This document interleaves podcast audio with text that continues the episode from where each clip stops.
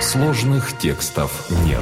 На сайт Bible.ua поступил вопрос. В книге пророка Иеремии 31 главе 15 тексте написано о пленении детей Рахили и возвращении их из плена. В Евангелии от Матфея мы видим применение этого текста к смерти младенцев, потеря детей и возвращение из изгнания. Отвечает пастор Андрей Бедратый.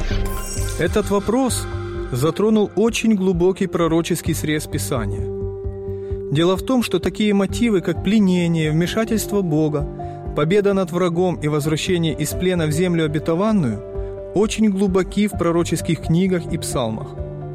Практически все пророки что-то говорят об этом. Но так ли буквально воспринимали авторы Нового Завета эти пророчества? Например, мы имеем пророчество Амоса.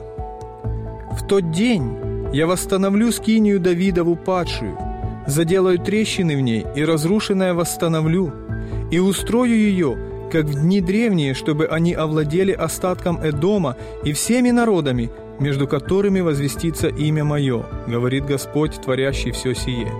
Книга пророка Амоса, 9 глава, 11-12 стих. Здесь мы видим пророчество о том, что восстановленное царство Давида завоюет народы. А вот как его толкует Иаков на соборе в Иерусалиме – Потом обращусь и воссоздам скинию Давидову падшую, и то, что в ней разрушено, воссоздам, и исправлю ее, чтобы взыскали Господа прочие человеки и все народы, между которыми возвестится имя Мое, говорит Господь, творящий все сие». Книга Деяния, 15 глава, 16 и 17 стих. То, что описывалось как захватнические войны, авторами Нового Завета толкуется как покорение народов Евангелию – Можем ли мы доверять такому толкованию апостолов? Вот какой текст мы имеем. «И сказал им, вот то, о чем я вам говорил еще быв с вами, что надлежит исполниться всему написанному о мне в законе Моисеевом и в пророках и псалмах. Тогда отверз им ум к уразумению Писаний». Евангелие от Луки, 24 глава, 44-45 стих. Итак, мы можем вполне доверять тому, как апостолы толковали Писание – Подобное пророчество мы имеем и в нашем случае. Иеремия пишет о плене Вавилонском, а Матфей толкует это как плен греха и смерти. Надежда Иеремии в возвращении из плена в землю обетованную, данную Богом.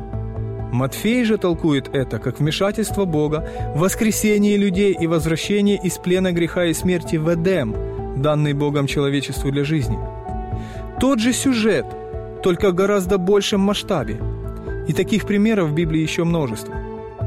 Подобное толкование было присуще не только Матфею или Иакову. Эту же сюжетную линию использует и апостол Павел в знаменитой 15 главе первого послания к Коринфянам, в которой он говорит о воскресении. Вот его слова. «Ибо ему надлежит царствовать, доколе не сложит всех врагов под ноги свои. Последний же враг истребится – смерть». 1 Коринфянам 15 глава 25-26 стих. Мы видим ту же идею. Победа Бога над всеми врагами и возвращение своего народа из плена. Врагов много, но один из них – это смерть, которой тоже надлежит быть побежденной и отпустить своих пленников на свободу. На этой планете мы остаемся пленниками греха, болезни и смерти.